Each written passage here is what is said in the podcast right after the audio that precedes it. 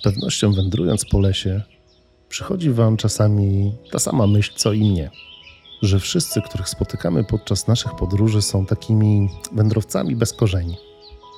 Coś ich pcha do lasu i nigdzie nie mogą zapuścić korzeni na stałe, tylko wędrują codziennie w inne miejsce, aby cieszyć się jego cudownością.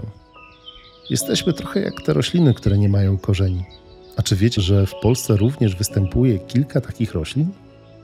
Na przykład kanianka, która nie ma w ogóle korzeni, tylko za pomocą ssawek oplata swojego żywiciela. Tak samo łuskiewnik, który z kolei oplata korzenie drzew.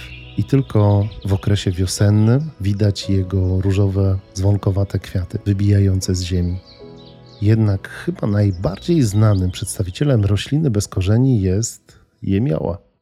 A teraz posłuchajcie utworu dla wszystkich wędrowców, co nie mogą nigdzie zapuścić korzeni na dłużej pod tytułem No Roots.